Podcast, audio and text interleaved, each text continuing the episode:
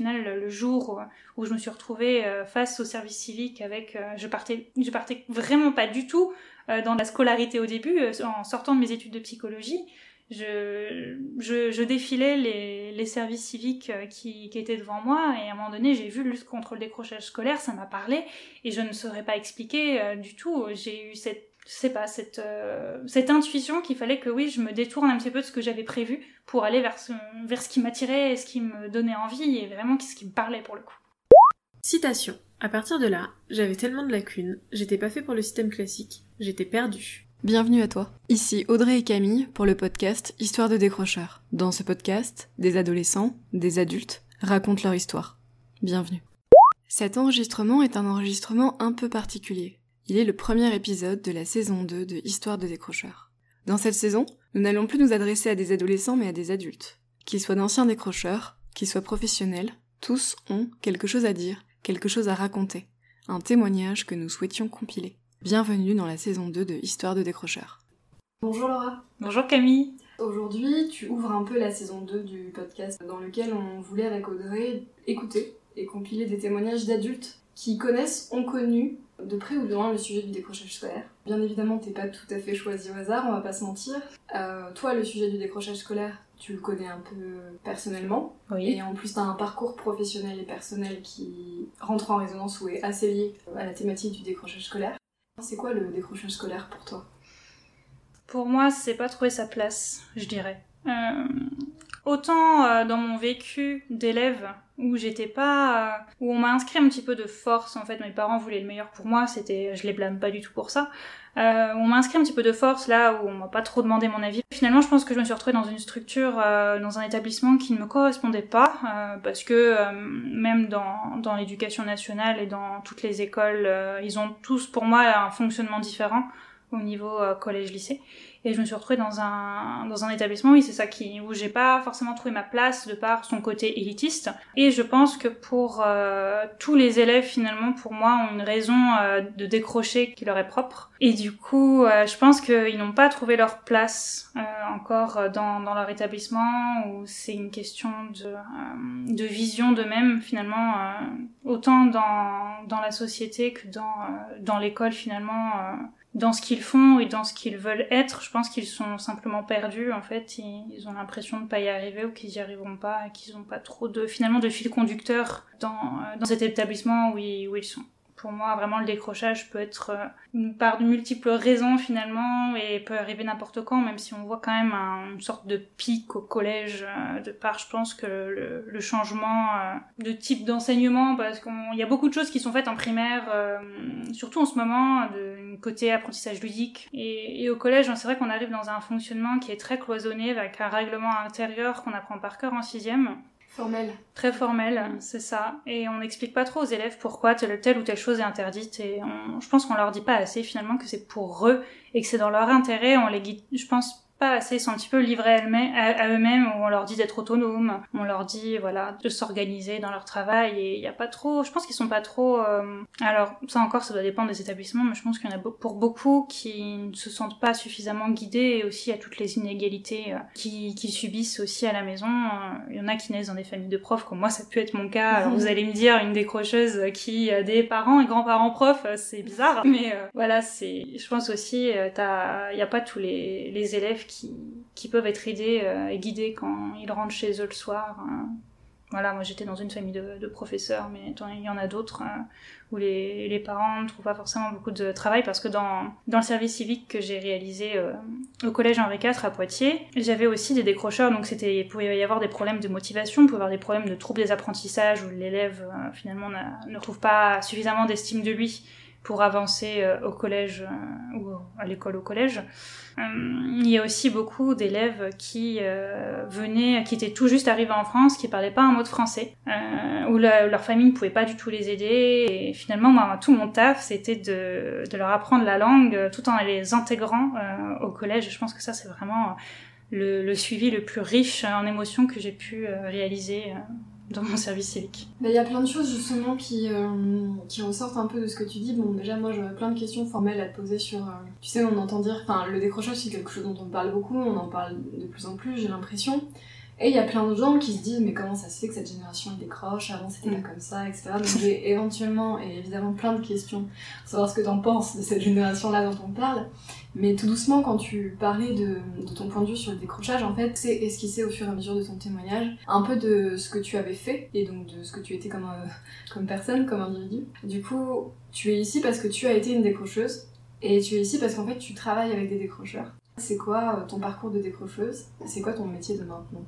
Mon parcours de décrocheuse. Je suis née dans une famille de profs qui voulaient le mieux pour moi. Il faut dire que bon, j'avais la chance, parce que je veux toujours être tournée vers le positif, la chance finalement d'avoir des facilités.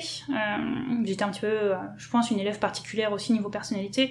Et mes parents m'ont fait voir un certain nombre de personnes, de psychologues, et se sont rendus compte que oui, j'avais pas mal de facilités. Ils ont voulu me faire sauter une classe. Je me suis retrouvée avec des élèves qui avaient, parce que je suis de fin d'année, qui avaient grosso modo quasi 2 ans de plus que moi. Donc ça crée forcément un décalage, même si on est assez mature. Et je pense que déjà, rien que par rapport à mon ressenti et ma relation aux autres, il y a eu des soucis là-dessus. C'est-à-dire que je pense que pour bien travailler, déjà, faut être dans un bon environnement de travail. Vous allez voir n'importe quelle personne dans une entreprise qui ne se sent pas bien parce qu'il est en conflit avec ses collègues ou pour n'importe quel type de problème. Je pense que cette personne, forcément, ça impacte sur son travail et je ne vois pas en quoi, pour des enfants, ce serait différent. Mmh. On avait un ado qui disait ça, c'est Marion qui le disait dans le podcast, on ne dit pas d'un adulte qui en peut plus de son boulot, qui décroche de son boulot. Pourquoi est-ce qu'on n'envisagerait pas que cette analogie-là puisse être valable aussi complètement. C'est juste, du coup ça répond un peu à la question de pourquoi est-ce qu'on en parle beaucoup pour cette génération-là. Peut-être juste parce que c'est une génération qui se pose la question de son bien-être. Je pense que beaucoup d'adultes ont oublié comment ils étaient enfants. Et j'ai la chance, je dirais, de ne pas avoir oublié ça et je m'en sers tous les jours dans mon métier. Et oui, donc je pense que pour en revenir à ce que je disais tout à l'heure, j'étais pas forcément très à l'aise avec les autres. Et mes parents m'ont inscrit, donc j'ai fait toute ma scolarité dans du privé catholique, qui est très bien. J'ai vu beaucoup de choses, notamment dans le catéchisme. Bon, après, on adhère ou on n'adhère pas en fonction de si on est libre de croire ou de ne pas croire. Mais ça m'a inculqué, je pense, beaucoup de valeurs. Mais le problème, si j'ose dire, c'est encore une fois, tout dépend de qui on est, de comment on fonctionne. C'est que c'était pas le plus adapté pour moi, parce que c'est vrai que c'était un cadre qui pouvait être très strict. C'est pour ça que mes parents avaient choisi le privé catholique. C'est absolument pas parce qu'on est catholique. Parce que j'allais forcément mieux bosser, parce que...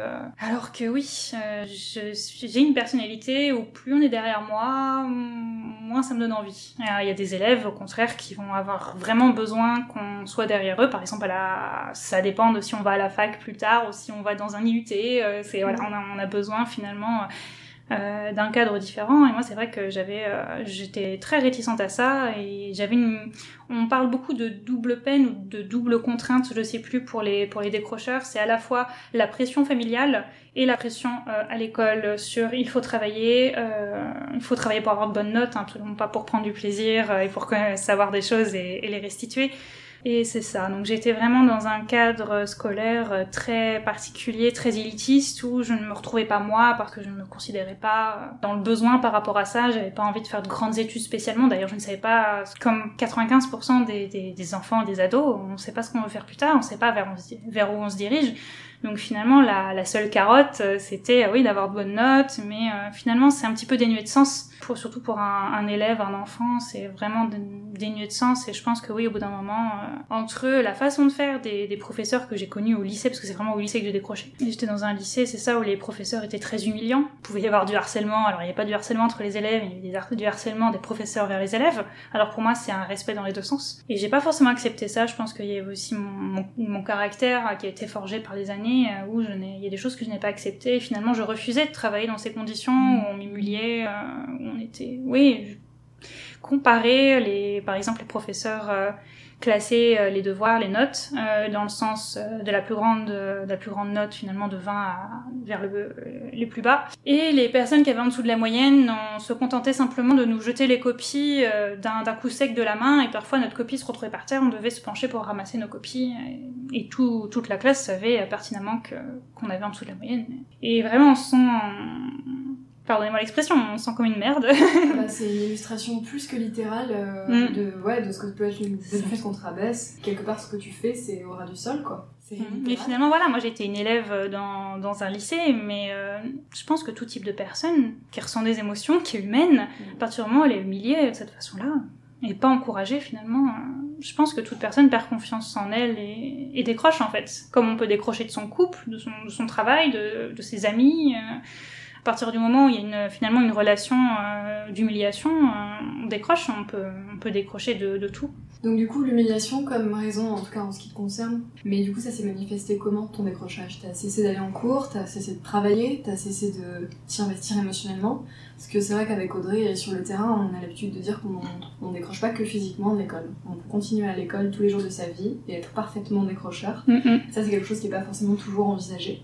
Donc je suis assez curieuse de savoir comment s'est manifesté ton décrochage à toi. Et pour le coup, je vais chez mes parents, on m'emmenait tous les matins au lycée en voiture. J'avais pas du tout de liberté, ni j'avais pas l'impression d'avoir finalement un dialogue possible avec mes parents. Mmh. Et du coup, oui, je faisais profil bas, j'allais tous les jours au lycée, on m'amenait, on revenait me chercher. Mais effectivement, j'écoutais pas en cours, je prenais pas de notes, parce que je ne notais plus au bout d'un moment mes cours, ou alors je notais ce qui m'intéressait.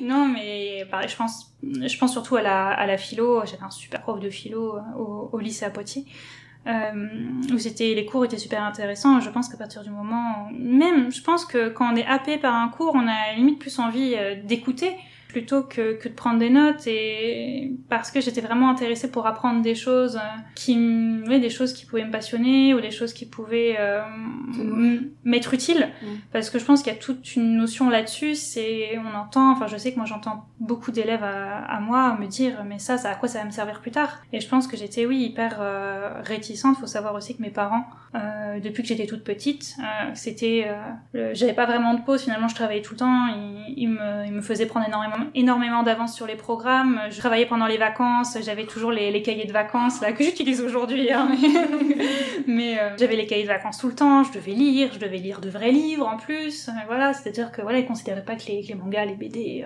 les livres audio étaient des livres, ou même les encyclopédies où on apprend énormément de choses. Et pour en revenir à ce que je disais, oui, donc j'allais en cours, mais je ne notais pas les cours, je ne faisais plus mes devoirs. Je notais même pas, je me contentais simplement d'assister aux cours et de voir de quoi ça allait parler, et disons que j'aimais beaucoup plus réfléchir et comprendre plutôt que d'appliquer, parce qu'on est vraiment beaucoup à l'école, malheureusement, dans l'application des choses. On nous donne une leçon, on doit l'apprendre par cœur et on la restitue sur des exercices qu'on a fait en classe, et finalement c'est dommage. Et moi, c'est ce que j'aimais pas vraiment, c'est là où je me retrouvais pas, c'est que moi j'aimais beaucoup réfléchir, j'aimais beaucoup analyser, et c'était pas une structure motivante d'apprentissage pour moi en fait. Je voyais pas trop l'intérêt et le but, et je pense qu'à partir du moment où on est humilié, qu'on en a aussi ras-le-bol parce qu'on travaille tout le temps, et qu'en plus on voit pas le but ni l'objectif, et qu'on n'a pas vraiment de motivation à avoir de bonnes notes, disons qu'on n'a pas trop grand chose sur quoi se raccrocher. Ah, ça c'est un sacré triptyque un peu qui t'a cerné et qui a conduit à ton décrochage. Qu'est-ce qui a fait qu'à un moment donné t'as cessé d'une façon ou d'une autre d'être pour toi et aux yeux des autres une décrocheuse? Qu'est-ce qui s'est passé qui a cessé de ressembler à un comportement de décrocheuse? Il se trouve que j'ai eu mon bac un petit peu de justesse, parce que j'ai eu la chance d'avoir un environnement en dehors de ma sphère familiale très bienveillant et motivant. Mmh. Où on m'a simplement dit si tu as ton bac, tu pourras après faire ce que tu veux et tu seras beaucoup plus libre. Donc ça a été vraiment finalement un déclic. C'est pas un discours qu'on te tenait dans ta famille, que le bac ça te rendrait libre parce que tu pourrais choisir, parce que la plupart des familles disent ça à leurs enfants et ça empêche pas forcément les schémas de décrochage. Est-ce que c'est parce que la liberté c'était pas un discours très très présent chez toi? Non. Pas du tout. Non, on me disait d'avoir mon bac pour avoir mon bac, parce que il fallait avoir le bac. Et c'est vrai que je ne pensais pas du tout après. Mm. Et je le voyais pas.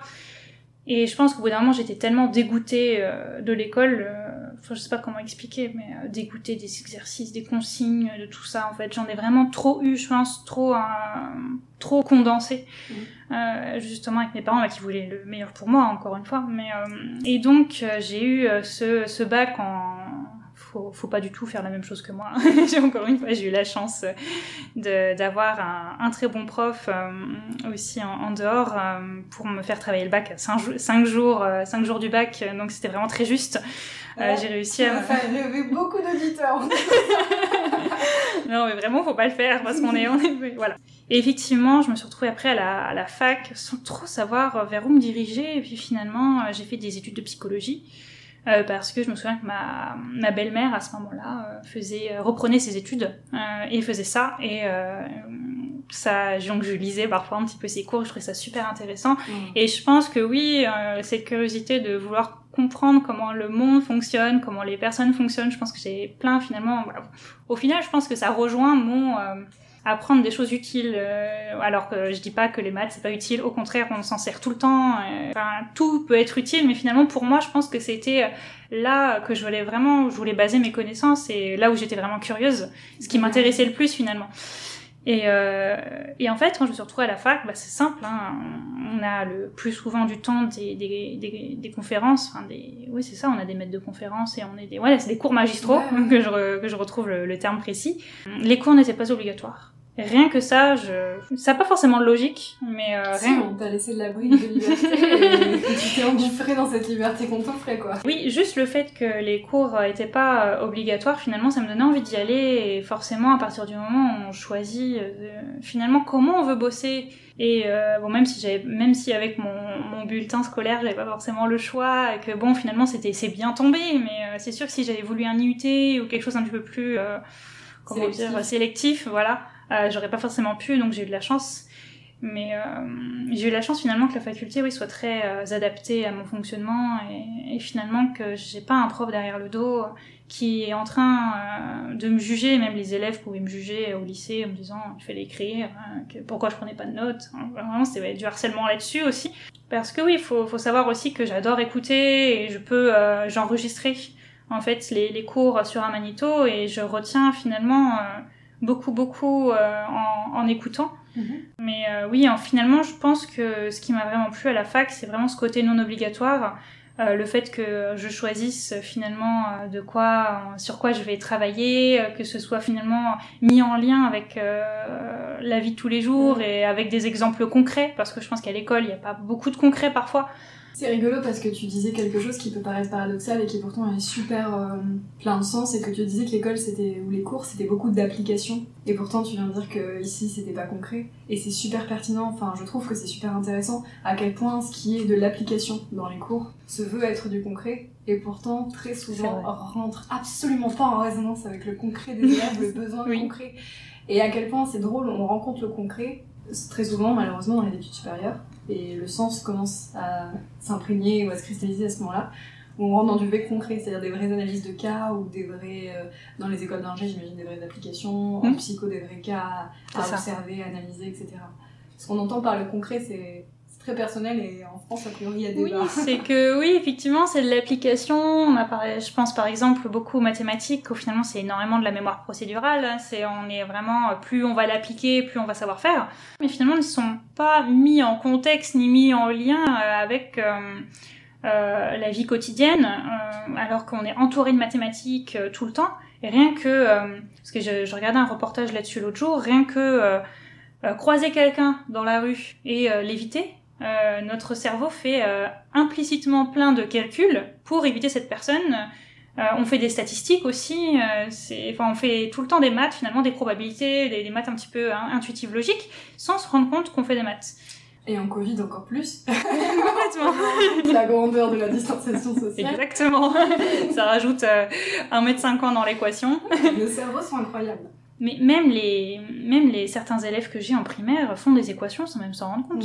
C'est alors parce qu'on donne beaucoup de termes compliqués qui font peur aux élèves. En tout cas, c'est beaucoup ce qu'ils me disent.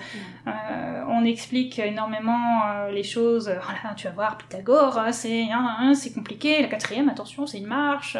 C'est pour ça aussi, ça met énormément de pression. Et bizarrement, quand on regarde les statistiques des décrocheurs, il y a un gros pic à la classe de quatrième, parce que on met énormément de pression aux élèves, et on met des mots hyper compliqués, même des fois je vois des consignes pour des élèves de CM2 avec on va retrouver des termes hyper complexes et alors à chaque fois je leur dis. Ce podcast n'est pas fini. Retrouvez vite la deuxième partie sur notre chaîne Spotify ou sur notre chaîne YouTube Le Terrain Tremplin. À tout de suite.